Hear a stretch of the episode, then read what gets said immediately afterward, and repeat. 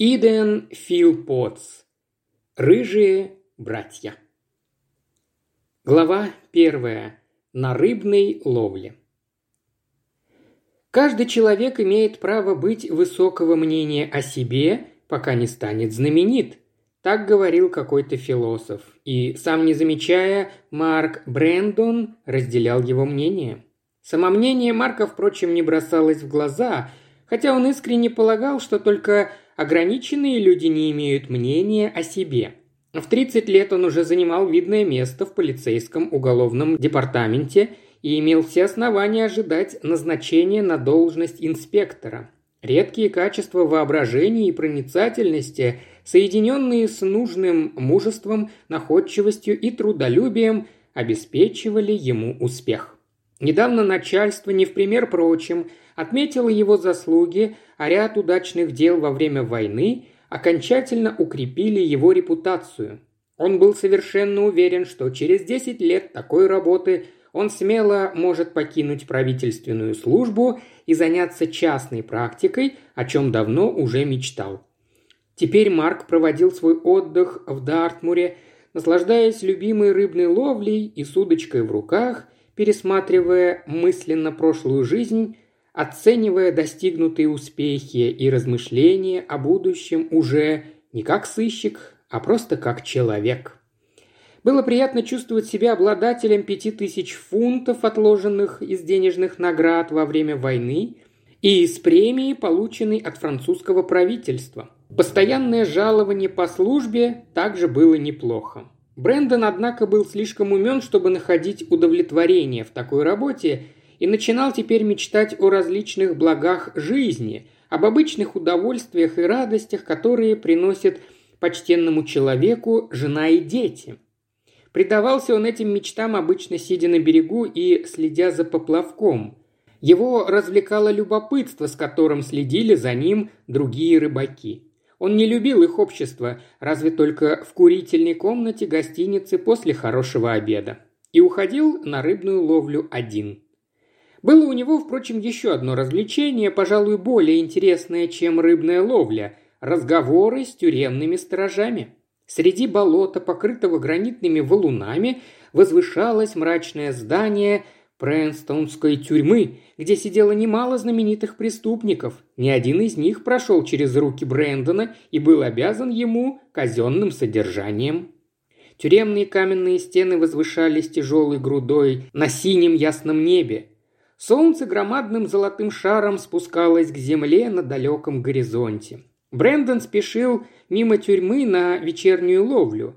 Рыба клюет особенно охотно, когда косые лучи заходящего солнца золотят тихую поверхность реки.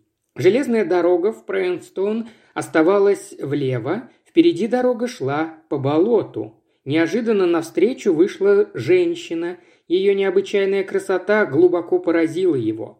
Таких красавиц он не встречал ни в Лондоне, ни на континенте. Она не была слишком высока, но ее стройность и гибкость поразили сыщика. На женщине не было шляпы, и чудесные густые волосы золотым сиянием окаймляли чистый лоб и прекрасные черты лица. А глаза были синие, как итальянские озера, воскликнул про себя Марк. Огромные глаза. Только одну женщину с такими громадными глазами Брэндон встречал раньше, и та женщина была преступницей. Глаза незнакомки были так велики, что остальные черты лица казались мелкими и неясными. Небольшой рот был мягко и красиво очерчен, она шла уверенной и твердой походкой. Серебристое платье плотно облегало круглые бедра, стройный стан и девичью грудь. Маленькие проворные ноги быстро двигались, едва касаясь земли. Поравнявшись с сыщиком, девушка взглянула на него открытым и доверчивым взглядом и прошла мимо. Выждав минуту, Брендон обернулся. Девушка в полголоса, напевая про себя, сбежала на боковую тропинку и исчезла среди болота. Марк двинулся дальше к реке, чувствуя смутное волнение. Прекрасное и мгновенное видение никак не вязалось с картиной серого дикого болота, пересеченного камнями, чахлым кустарником и выцветшей травой. Странная встреча. Мысли Брэндона раздвоились. Он машинально шел вперед по тропинке, дошел до каменоломен и свернул в сторону от реки по заросшей травами и заваленной камнями дороге. Он пробирался к уединенному озеру, которого не знали другие рыбаки. Дойдя до берега и убедившись, что он один, он развернул снасти и выбрал местечко поудобнее. Надевая муху на крючок и закидывая леску, он все же не мог отделаться от приставшего к нему образа рыжей девушки, синих, как апрельское утро глаз, нежного певучего голоса, быстрой и легкой походки. Кто она могла быть? Марк резко рванул поплавок и перебросил леску на новое место. Рыба не клевала. Вечер был испорчен. Через полчаса зайдет солнце и нужно идти домой. Брэндон, чтобы успокоиться, вынул трубку и набил ее табаком из непромокаемого кисета. Вокруг стояла предвечерняя глубокая тишина. Вода озера неподвижно застыла, и на зеркальной поверхности расплывалось безобразное, косое, медно-красное солнце. Издали донесся тихо напевавший человеческий голос. Голос умолк, и послышались приближавшиеся шаги. «Работник с поля», — подумал Брэндон. Это не был работник. На берег вышел большой широкоплечий человек в суконной куртке и красном жилете с большими роговыми пуговицами. Незнакомец вышел со стороны каменоломен и направился к северу вдоль узкой полосы берега. Заметив Брэндона, он подошел, остановился и посмотрел на неподвижный поплавок, вынул сигару изо рта и сказал «Ага, нашли?» «Что нашел?» «Это рыбное место. Я иногда прихожу сюда купаться, но никогда не видел ни одного рыболова, а рыбы здесь порядочно». У Марка была привычка внимательно изучать каждое новое лицо. На людей у него была замечательная память. Быстрым и уверенным взглядом он окинул нового знакомца. На широких плечах стояла большая голова, а на могучую грудь спускались квадратные челюсти и тяжелый подбородок. Большой рот был закрыт усами такой величины, какие Брэндон до сих пор еще не встречал в жизни. Усы вызывали невольную улыбку, но громадный человек, по-видимому, гордился ими и время от времени бережно подносил к ним руку, закручивая концы, доходившие до ушей. Усы были темно-рыжего цвета, и под ними белели крупные ровные зубы, слегка выдававшиеся вперед, когда их обладатель раскрывал рот. Маленькие серые глаза смотрели самоуверенно и прямо. Они были далеко рассажены на широком лице, и между ними свисал толстый тяжелый нос. Коротко остриженные волосы огненно-красного цвета были немного светлее усов, и Брэндон невольно сравнил их с покрасневшим диском заходившего солнца. Великан был, по-видимому, дружественно настроен, хотя Брэндон, окончив быстрый осмотр, искренне желал, чтобы он поскорее убирался и не мешал ловле. «Не понимаю все-таки, за каким чертом тянет людей в эти места?» – продолжал рыжий человек. «Вы знаете Дартмур?» Голый песок, камень, болото и речушки, которые ребенок может перейти вброд, а поговорите с каким-нибудь жителем, он не променяет этих мест даже на райские сады. Я уж думаю, не колдовство ли здесь замешано?» Марк улыбнулся. «Это у них в крови. Вероятно. А это, с вашего позволения, дыра Пренстоун. Вы ее знаете? Единственная достопримечательность – тюрьма, где гноят ни в чем не повинных людей. Всякий порядочный человек должен бы бежать от этих проклятых мест, а я знаю одного, который так здесь раскис, что собирается строить дом и жить здесь всю жизнь, ей-богу. Он и его жена счастливы, как лесные голуби, и думают, что здесь им будет еще счастливее. Но я совершенно не понимаю, как можно поворачиваться спиной к цивилизации и строить дом в пустыне и болоте. Люди, которым не свойственно честолюбие, поступают еще хуже. Да, это правда. Ни честолюбия, ни претензий у них нет.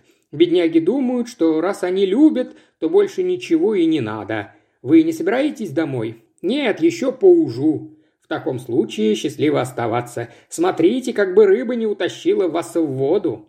Громко смеясь собственной шутки, рыжий великан продолжал свой путь и через несколько шагов скрылся за поворотом.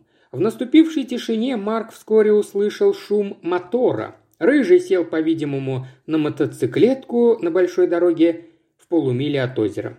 Решив еще раз вернуться на это место, Марк через несколько минут сложил удочку и направился домой, свернув на большую дорогу, чтобы не свалиться в темноте в каменоломне. Четыре вечера он ходил на озеро и, наконец, решил попытать ловлю в новом месте на речке Миви. Конец дня он коротал в общей комнате гостиницы среди дюжины дымивших трубок и охрипших голосов, когда вдруг пришла неприятная весть. Вилли Блэк по прозвищу Сапог, служивший в гостинице, подошел к Брэндону и сказал «Есть новости по вашей части, сэр. Веселое дело будет завтра». «Арестант сбежал, Вилли?» – спросил сыщик, зевая и мечтая о постели. «Ведь это здесь у вас единственное развлечение, когда кто-нибудь бежит. Арестант? Хм, как бы не так. Человека прикончили, вот что. Похоже, что мистера Пендина убил дядя жены».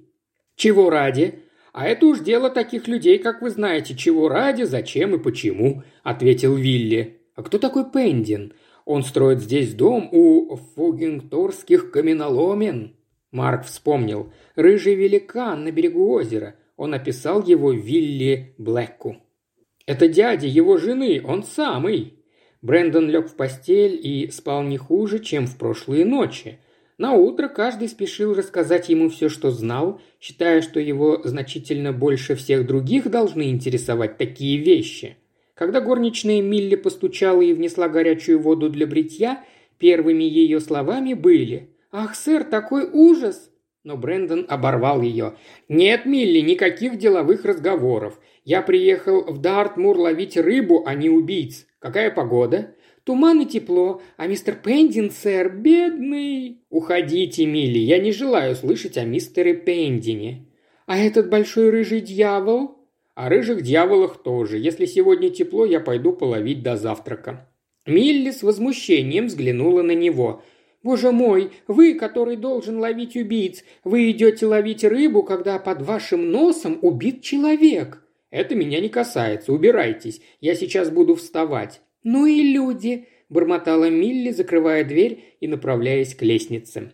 Брэндону все же не удалось спасти свою свободу. Спеша уйти, он быстро заказал кофе и хлеб и в половине десятого был готов.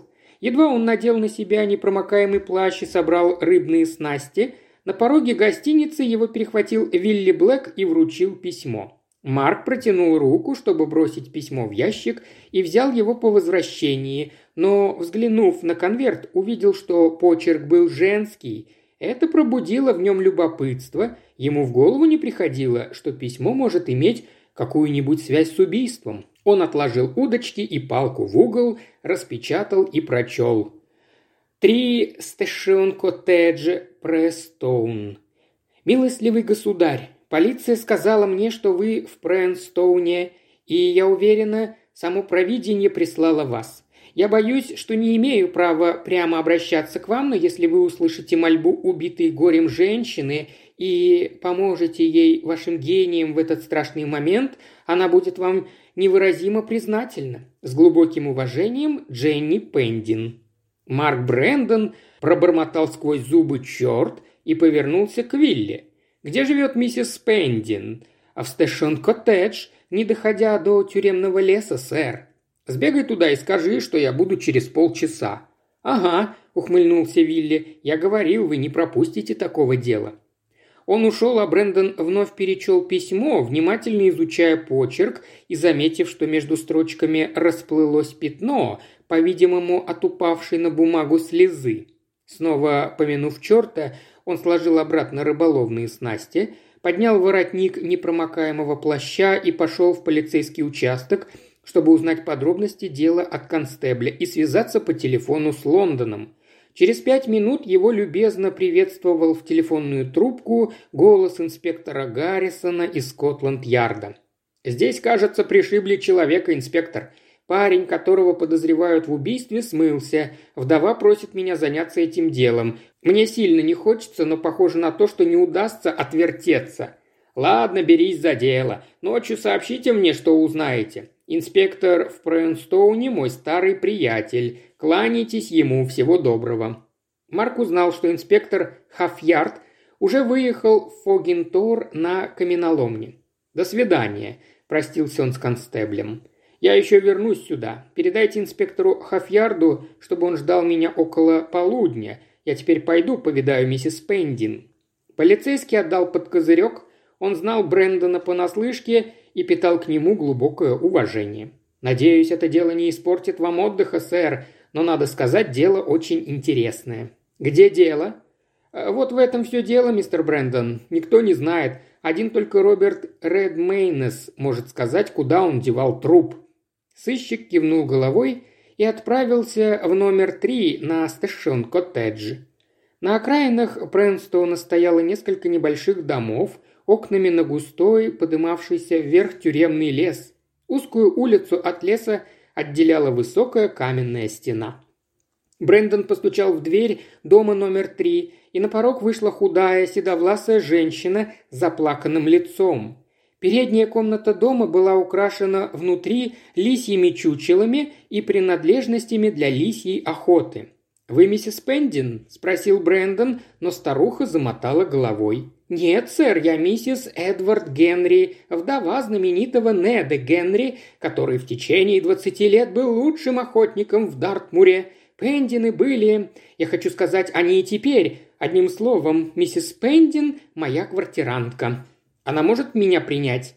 «Она страшно расстроена, бедная девочка. Как вас зовут, сэр?» «Марк Брэндон». «Ах, она так ждала вас. Но, умоляю вас, будьте осторожны с ней. Невинному человеку всегда тяжело разговаривать с вашим братом, сэр. Простите меня». Миссис Генри распахнула дверь с правой стороны прихожей. «Знаменитый мистер Брэндон пришел, миссис Пендин», – доложила она и, пропустив вперед Брэндона, закрыла за ним дверь. Дженни Пендин поднялась из-за стола, за которым писала письма, и Марк Брэндон узнал в ней золотоволосую девушку с болота. Уважаемый слушатель, ты прослушал ознакомительный фрагмент аудиокниги. Желаешь продолжить слушать аудиокнигу? Тогда подписывайся на канал Ильи Кривошеева на Бусте. Ссылка на канал в описании.